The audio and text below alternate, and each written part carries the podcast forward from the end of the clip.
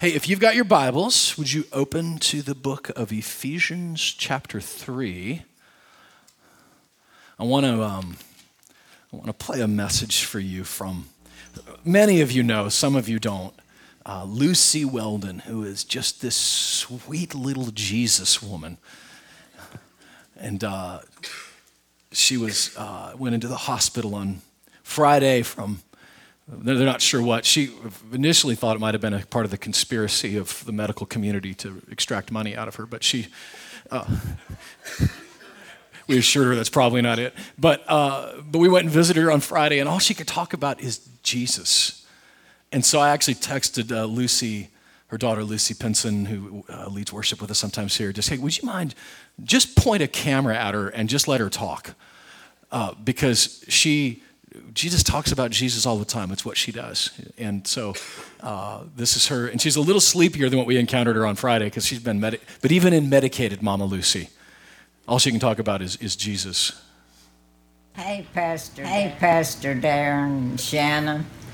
Uh, it's, it's with joy that I uh, greet the church, telling them we got the best church in the in the world. I didn't ask her to say that. And I appreciate y'all coming by to see me in the hospital and and for everything you've done, for all the things that you've helped people uh, everywhere.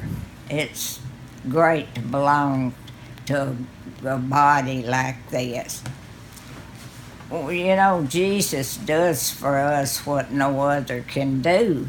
He fixes he fixes problems that we no one else can fix.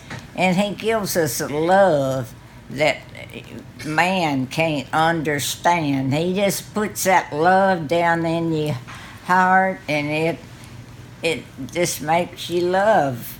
And I, I thank the Lord so much for that, for your church and what you what all you do for the church.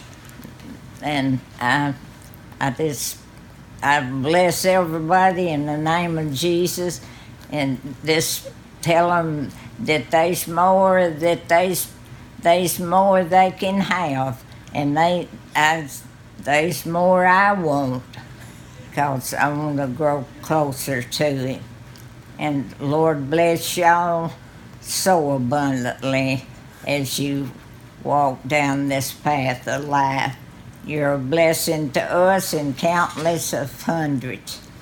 And Lord, keep blessing you is my prayer. so we can just go home now, right? There's your sermon. so would you mind, you know, we'll be praying for uh, for Lucy. They're going to do a surgery on her in a week or so here, but she's just she was such an example of what, uh, what the Lord has put on my heart to share this morning uh, in Ephesians chapter 3. Because the Bible knows something that we all know, and that's that life is hard. And Paul in Ephesians 3, now he's not writing this to the theologians at Fuller Seminary. He's not writing it to the deacons of what he's these, this is a pastor who is loving on some hurting people. And when you think of that, he's, he's writing from prison to a people who have been persecuted. He was chased out of town. And these were, this was a church he spent a long time with. These were his friends. And so, in the middle of this Ephesians letter, he's writing to them, encouraging them and it's almost like he remembers, oh, but wait, but just so you know, like I know that this is complicated and it must be scary for you. You know, because it's hard to suffer, but it's sometimes harder to watch your friends or family suffer, sometimes even more. So he understands that, that his friends are watching him suffer. They are suffering. And these are the words that he's writing to these uh, folks at Ephesus and, and I believe to us today. He says, For this reason, I, Paul, a prisoner for Christ, Jesus on behalf of you Gentiles, assuming that you have heard of the stewardship of God's grace that was given to me for you, how the mystery was made known to me by revelation, as I have written briefly. And when you read this, you can perceive my insight into the mystery of Christ, which was not made known to the sons of men in other generations, and as it has now been revealed to his holy apostles and prophets by the Spirit. This mystery is that the Gentiles are fellow heirs, members of the same body, and partakers of the promise in Christ Jesus through the gospel. And of this gospel, I was made a minister according to the gift of God's grace, which was given to me by the working of his power. And to me, though I am the very least of all the saints, this grace was given to preach to the Gentiles the unsearchable riches of Christ and to bring to light for everyone what is the plan of the mystery. There's that word again. Hidden for the ages in God who created all things, so that through the church the manifold wisdom of God might now be made known to the rulers and authorities in heavenly places. This was according to the eternal purpose that he has realized in Christ Jesus our Lord, in whom we have boldness and access with confidence through our faith in him. And so I ask you not to lose heart over what I'm suffering for you, which is your glory. Father, would you give us insight today uh, into your word? Uh, well, I just pray that you speak in spite of me, not because of me. And for those of us in this room, this like right now, that are going through some, some something hard or something difficult, that this isn't just a, a sermon, but this is uh, this is hope for all of us. It's in your name that we pray. Amen. Washington Post just released an article just this week. After uh, research and digging into the numbers, they've discovered that there's a trend of uh, more deaths uh, in rural America in a specific class of people, type of people, that's new. In their minds, this is new because it's getting harder for a specific uh, people. And we grew up, you guys caves know, we grew up in rural America. So part of this I'm reading it going, well, duh, life is hard in small towns. Contrary to the words of the great poet, John Cougar Mellencamp, I didn't see it. There wasn't a single pink house in my town. It was just really hard there. And what they're finding over these numbers is that uh, specifically white females 45 and older, that there's actually an increase in percentages of death than there have been over the previous years. And it's from opioid use, uh, alcohol, suicide. So that isn't just some inner city Chicago thing. I mean, you guys, the boys lived in Chicago, you know that life is hard there. But the small town, we were actually talking this morning about wanting to get out into the country, Mike and Jackie Javer. And, well, you know, we actually thought we moved to the country uh, on Peytonsville Arno, but as it turns out, uh, the city came to us. but here's the thing even in the country, life is hard. It just is. And what's happening right now in our political climate is this we have politicians saying, hey, if you just let us win, we'll lower taxes on all those fat cats in DC, and then that'll save, that'll save you. And then on the other side, they're going to let us tax the bejesus out of those people, and then that'll save you. Now, here's the thing over the last 30 years, we've had both sides in power. And you know what's happened? The death rate went up, not down. The use of drug use, alcohol to medicate went up, not down. So, what the Bible says is that life is hard. Jesus' promise. In this life, you'll have troubles, John 16 tells us. But the Bible's solution to that wasn't to elect your guy to office, because it just it doesn't work. The Bible's solution also wasn't to medicate it. The argument amongst many of the millennial congregations these days, and probably frankly in this room, is whether or not we should legalize marijuana use. And I wonder if that's the wrong question, because the question is, why would I do that to begin with? Well, because the answer is really, is really easy. I don't like how I feel right now because life is hard, and I don't want to feel that way anymore. So, whether that's through alcohol or marijuana any one of those are a shortcut that short circuits what the gospel could do in your life if you would let it. So life would say, politicians say, let us do it, we'll take care of it. Some politicians say, look, look, you just burn down a fat one, it'll all be okay, baby. Isn't that what Bernie says? Burn down a fat one? I don't know. Maybe that's a Vermont thing. I don't. But I'm saying that on either side of that, neither one of those are going to be the solution because what's happened in middle aged females in rural America who have tried to medicate away the suffering that they're feeling have found that it ends in suicide, cirrhosis of the liver, that it ends badly. The Bible recognizes that life is going to be hard, but the solution isn't to make life easier. The solution is actually what Paul is addressing right here. In verse 13, if you've got a King James, it might say, therefore, therefore, because of this, don't lose heart. Whenever you see a therefore, I'm going to give you a really deep theological principle here. Whenever you see a therefore in the Bible, always look to the verses before, and then you know what it's there for. That was completely free. You don't have to pay. The... so we take up the offering ahead, so you don't have to pay extra for that. But Paul is saying that, hey, because of this, in these verses 1 through 12, don't lose heart of the suffering that I am experiencing right now. Don't lose heart. Because of what? Because of the mystery. The mystery, which, whenever he speaks of the mystery, he's speaking of the gospel. Because, by the way, if I get to heaven because I was doing good things, that's actually not a mystery. That's good. I, got that. That's totally solvable. There is no mystery in the faith of Islam because it says if I do more good things than bad things, then I will make my way to heaven because of that. That's not the gospel. The gospel is the opposite of that, which says that I became, God became man, and he didn't become rich and famous and powerful, but he became a suffering servant and he paid. That's a mystery.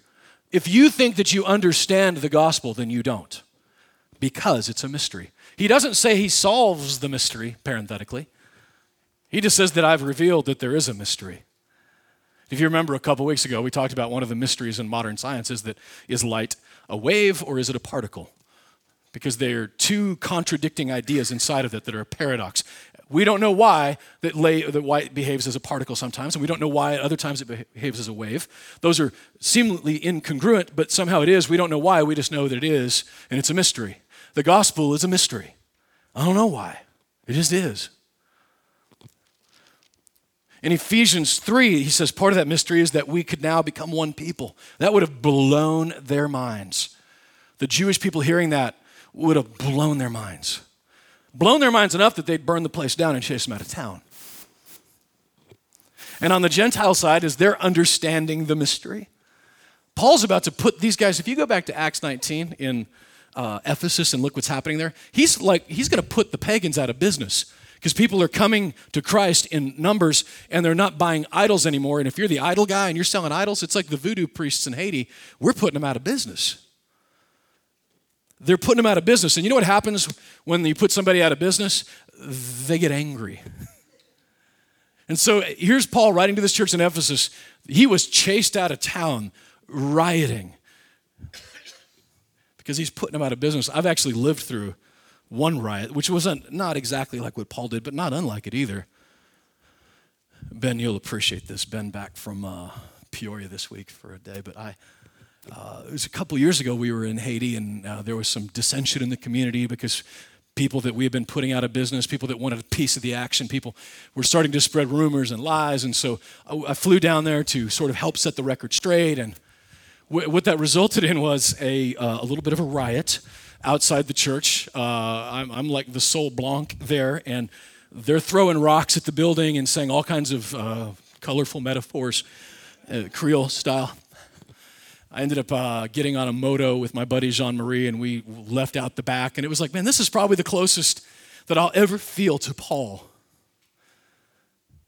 But something happened in that moment that I didn't, I don't know that I could have known had I not gone through that. And that was that it kind of hurt my feelings. I mean, they're throwing rocks at me. We've invested over a half a million dollars into this community, building homes for them and helping, and they're throwing rocks at me. I mean, are you kidding me? That hurt my feelings. Paul left that town understanding, and it took me a little while on the journey to understand that, of course, somebody's going to throw rocks at you you're putting them out of business. This is that's a natural response. If your if your hope is in your government, if your hope is in your job, if your hope is in this world, throw throw away, throw rocks, because I, am taking away some of that and showing there's this new hope. And And so Paul, chased out of Ephesus, is now writing to these people back saying, hey, look, I'm in prison now in Rome, but don't lose heart because of the gospel. In Colossians 1, and if you've got your Bibles open, I'd love it if you turn one page over. I'm going to have to put my uh, old man glasses back on.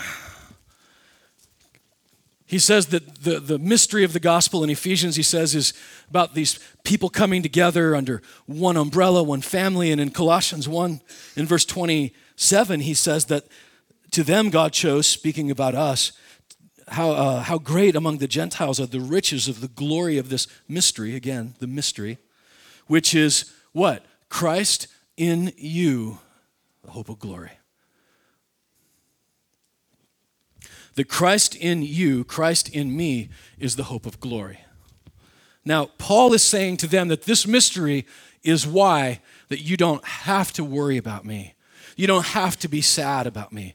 Sitting in that room with Cleo in northern Africa just a month ago, David and I, and I'm, I mean, I think I told you, we're sitting there, they, they told us at any moment that the police could come. So I'm like typing a text out to one of my friends who's a lawyer to say, look, just in case I could hit send, here's Shannon's number, you know, yada, yada. But that's not Cleo. Cleo's like, no, bring out the feast. Jesus is alive. He wasn't scared. He wasn't. And what I saw in front of me didn't make any sense. What I saw in front of me was the mystery of Christ in Cleo, the hope of glory. I saw the mystery. It didn't make any sense for him to have peace because there was a mystery with that. And what Paul, I believe, is saying to his people is that you don't have to worry about me because Christ in me is the hope of glory. Not just in a theological idea, by the way, not just in a sermon, but actually that that's my hope. And so, therefore, they can't beat me enough, they can't jail me longer than what Christ can shine through me. I think that it's interesting to note that what Paul would later say in Corinthians, earlier in 2 uh, Corinthians 4, long time ago, I got to work with this band. I was like 24 years old. I didn't know what I was doing, but we signed this band called Jars of Clay, and they were in their mama's minivan until they blew the transmission, which doesn't take long. When you throw a big old U-Haul trailer behind your mama's minivan, you'll drop your transmission in Florida, as it turns out. Like I don't know, Pete, you weren't around those days yet, but you were making music on it. Anyway, I, uh, the whole point of that, that was, by the way, huge bunny trail, was that I thought it was a stupid name. I was like, what a dumb name for a band. I'm not allowed to decide band names anymore because I was clearly wrong. But, but they got their name from 2 Corinthians 4, which is that we have this treasure in jars of clay, in earthen vessels. And it's intriguing to me because if you have treasure, you don't have to admit this right now, but if you're a prepper, okay, and you got your stuff buried, you don't put it in an easily accessible place that's easy to break into. If, if you've got money, if you, if you grew up in the uh, Depression era, you, you, a lot of the older people where I grew up would bury them, the Covey's grandparents. He, would, he buried everything he had in the coffee cans out on the farm. Probably to this day, there's probably who knows what all they forgot, you know? This is not made to protect anybody. This is, if you put a treasure in an earthen vessel, it is meant to have easy access to it because Jesus didn't say, I'm going to put this treasure in you so that you could protect it, but to give it away. And I think that he knew that I would have a tendency to hoard it, that I would have a tendency to put it in the basement and lock it up away. But no, in an earthen vessel, it's easier to see, it's easier to get to. His principle is, I think, uh, eloquently uh, illustrated in Judges 12 with a man named Gideon. And Gideon was at a time in Israel's history where it was bad stuff going on in Israel. It was, they were surrounded by the Midianites. Maybe you remember this. And God, through a series of events, says, Hey, Midian, you're, or Gideon, you're the guy, and I want you to take these 300 people, and you're going to go and defeat these thousands and tens of thousands of Midianites. And Gideon's like, what, these people? And so he tells them to take this, you remember this story? He'd take a clay jar and put a torch under it, to put a light under it. And they surrounded, it was like, a, like over on Poltite Hill out in College Grove. There's like this giant, eh, you know, down in a valley, but they would stand around the edges of it. And he says that on my call and on my command to break your clay pots, and the lights would shine. And once they shined the lights, the Midianites in the valley below like they assumed that every one of these lights represented like a, you know, tens of thousands. They thought they're hosed, cosmically hosed. So they begin to fight each other. They, they and they run and they and the, the Israelites won when the broken pot allowed the light to shine through. Our bodies are these earthen vessels. He didn't say jars of clay on accident. From dust you were created, until dust you will return. That's truth. There's a movement these days, by the way. Like, I thought Winona burying her placenta behind a tree 20 years ago was weird. And now I realize everybody, yeah, a lot of people burying their placentas. But weirder than that now is in our culture, there's a, a, movement to literally put the dead body like in a brown bag or whatever and then let it, you know, go back into the earth again. It's like there's a whole movement for that. Because our, even we know, science tells us that this is going to turn to compost again. This will be dirt. It was dirt, it is dirt, it will be dirt. This body is fragile. He put this light, this treasure in this fragile body, knowing that I would have a tendency to hoard it and to hide it. But knowing that if he could allow, A.W. Tozer once said, and some of you, this is about to hit you right in your theology bone I don't believe that God can use a man greatly that he hasn't hurt deeply. Why would he say something like that?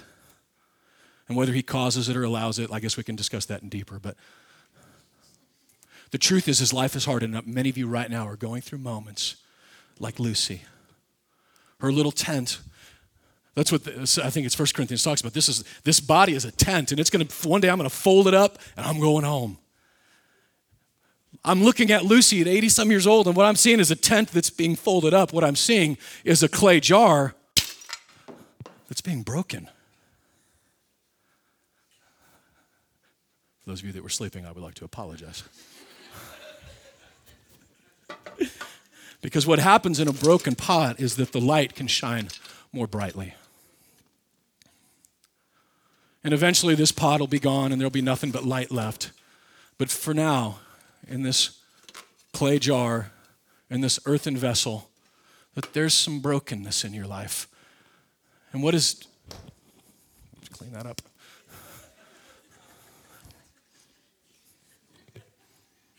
I'm the one that's got to clean that up. A lot of our marriages in this room are broken. There's brokenness in that. And if you're thinking, oh, he's talking about me, I'm talking about all of us. Because it isn't like it is on the movies. It just isn't. News story. just isn't. Because life's hard.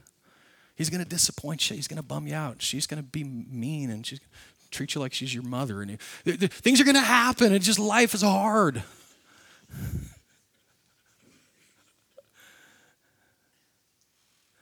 And we have this opportunity in, in the difficulty to put our lights under a bushel. What did Matthew 5 tell us? Don't put your light under a bushel. Don't hide the light. And we hide it with things like medication. We hide it with marijuana. We hide it with government programs. We hide it. Listen, we hide it. There's a movement in our society right now called authenticity.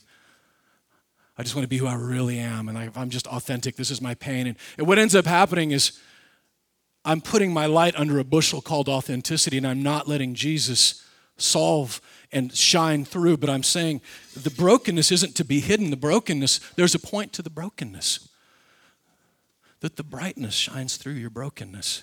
It can.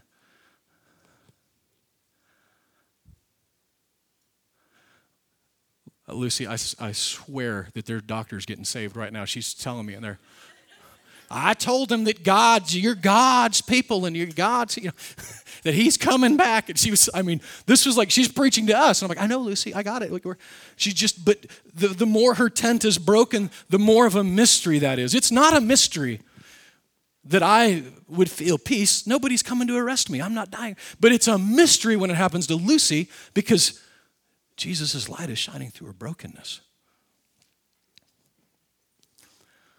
I've got a, a really, um, I've got a friend named Greg Murtha. Greg's been around. Some of you might actually know Greg because Nashville, he's been around a long time. But Greg's just a few years older than me, not many. Greg's uh, one of the good guys. How bad a theology is that? We're all sinners, right? But Greg's one of the good guys. He's a nice guy. And Greg was diagnosed with cancer five years ago. And you know how it is. Sometimes these days you get a diagnosis of that, and it's you know five years later they're fine and they're clear. Or in his case, five years later, and he's he, he's doing. It seems like what could be his last lap. I was supposed to meet with him. This was last week, and he had a massive heart attack on a Thursday, and so obviously we didn't get to meet. Uh, but he ended up at uh, the hospital, and he's somehow miraculously didn't die from that. And the cancer is in his lungs right now, and he can't breathe. Um, he can't breathe deeply, and there's this great irony because of the heart issue. They want to give him blood thinners because the blood thinners will make it more blood in his lungs. So there's like this catch 22 because the medical community doesn't have a solution for that. And Greg was texting me from the hospital room, just Jesus texts and Jesus stuff. And Greg ended up going home uh, Tuesday. That's Greg. That's somebody he preached to. Because that's just what he keeps doing. He just keeps preaching to people. Just keeps telling them about Jesus. He just keeps and he tell he told me in a uh, in a message. Uh, he says, "I can't wait to share. Life is getting very simple for me. Love God, love my family, and love whomever God puts in my path. And I'll praise Him with every breath I have, no matter how small or how large those breaths are. Thanks for your prayers."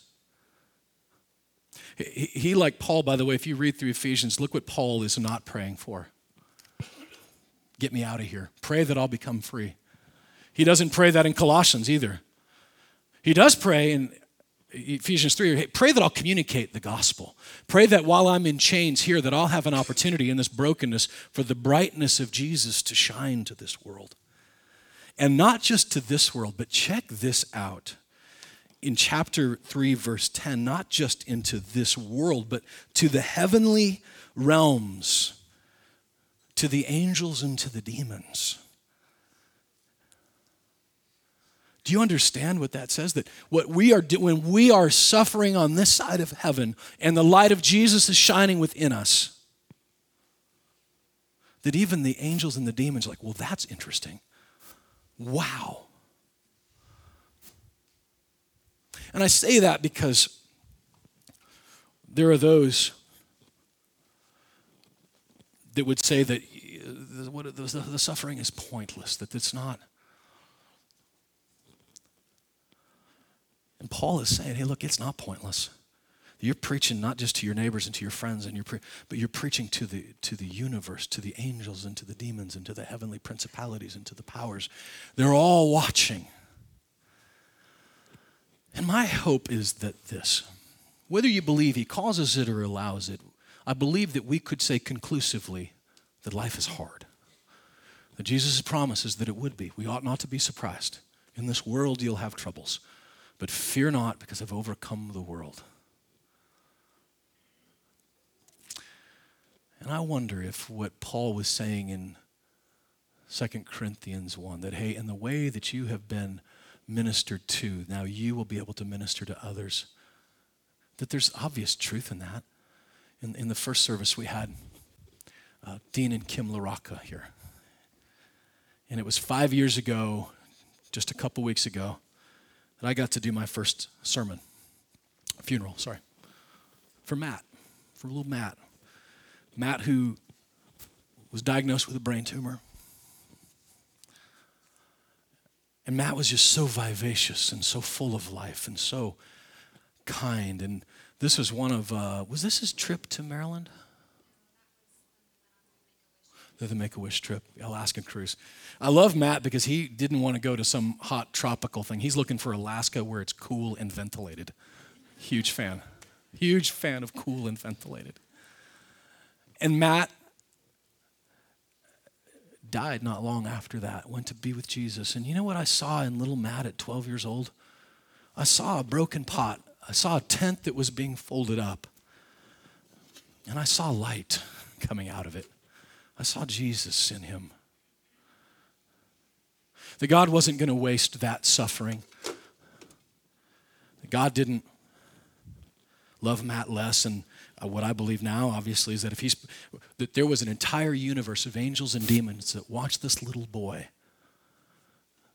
step into the other side, into the other, into eternity, into with Jesus, saying, Wow, did you see that? He didn't complain at all. How is that even possible? He was, and it was true. We were around him. It was like this amazing, this little guy. And of course, watching his parents go through it, and we all struggled, we didn't, nobody knows why. Again, if you think you know why, you don't understand the gospel because it says it's a mystery. So if you've solved the mystery, congratulations. But Paul didn't solve it, he just revealed it. But what I know is that in the middle of all that, that there are thousands of people on this side of heaven, potentially millions on the other side, who watched Jesus, who watched a broken vessel, a tent, because that's not what he used to look like. He was swollen from the medicine, his body was racked with all kinds of suffering. But what happened is the more the pot got broke, the more the light shined into the eyes of those of us around him. You have this vessel, this treasure in this earthly vessel not so that you can protect it and you can hoard it, so that every demon in hell that wants to break and chip away at you, just like Job. Job, by the way, parenthetically, didn't even know that there was like a bet between he and God, or between Satan and God. He had ne- he was that was never made aware to him on this side of heaven. He didn't know that his life was preaching to the devil. And neither do we in most of our days. If I were to tell you that tomorrow when you wake up, that there's cameras on you. All of a sudden, you're on this weirdo reality show and everybody's watching you. Would you behave differently? Of course, I would too. Tomorrow morning, when you wake up, know that there are a great cloud of witnesses watching in on you. There are angels in heaven watching you. There are demons in hell watching you to see what kind of a sermon, what kind of light will come out of the brokenness of your life. God's light shines bright in broken vessels. God's light shines bright in broken vessels. I was talking with Edie this week. She's one of our oil ladies, and she told me that most of the oils and the healing oils, especially, will come out of things that with, with they have to break the branches for the oil to come out. And look, you know who's not bummed about this stuff? Those Lucy, she's she's in pain, she's suffering, she's you know walking and limping, and she's. You know, but Jesus is coming out of her. It's this great mystery, and soon she's going to be standing before him, and soon we all will be standing before him. Soon we all will be standing before him. We're going to do a series this summer. I'm not really a series guy, not because I'm against him, I'm just not very good at them, but we're going to talk about imagining heaven this summer and meet some folks that have had experiences and see things in the scriptures where we're going with it, honestly. But there is this world that is there that we're all going to be in someday, and it's all going to make sense. But until that day, I'm just in this little broken pot. And someday it's going to be folded up. And, but in the meantime,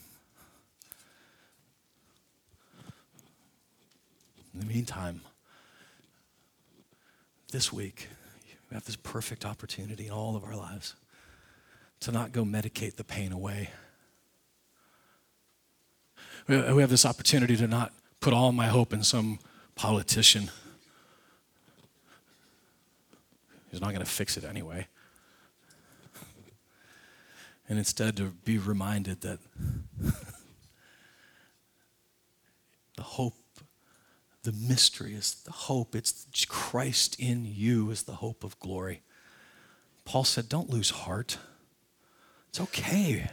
Don't be bummed for me. Don't be cynical. Some people, when we lose hope, we get cynical about it. Some people, when we lose hope, we just don't do anything about it.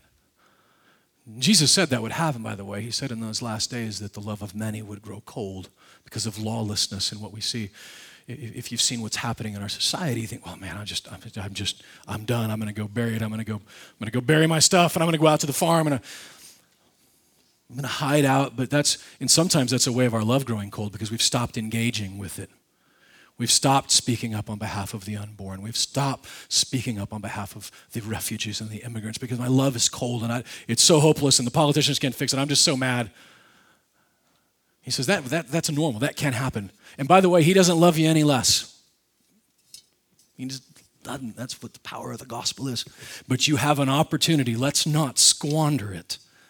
Let's not, who would put your light under a bushel, he says. Jesus' words in Matthew 5. Why would you put your light under a bushel? Let it shine before men. And the way the light gets there is through the brokenness. The way that we hide it is through medication and through authenticity. And, these other, uh, and I'm sure you could think of a hundred different ways that you've hidden the light by trying to cover up and mask the brokenness. And I'm saying, let the light shine before men. Stand to your feet, if you would, and I would ask us to each examine our hearts and to say, where's an opportunity for me this week to let the light shine in, in my brokenness?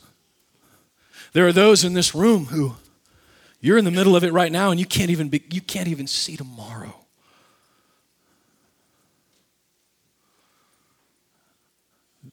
Second Corinthians 1 says, Hey, but you're not alone. There are others that have been through it, and they'd love to pray with you too. And I, I know a lot of your stories, and I know that some of your stories, there was no hope. There was a moment of no hope in your story. There was a moment where you shouldn't be where you are today, but because of the mystery of the gospel, the mystery of Christ in you, the hope of glory, you're standing here today. And so, for those of you that think that it's not worth tomorrow, I can't make it tomorrow, I'm looking at people that prove that wrong.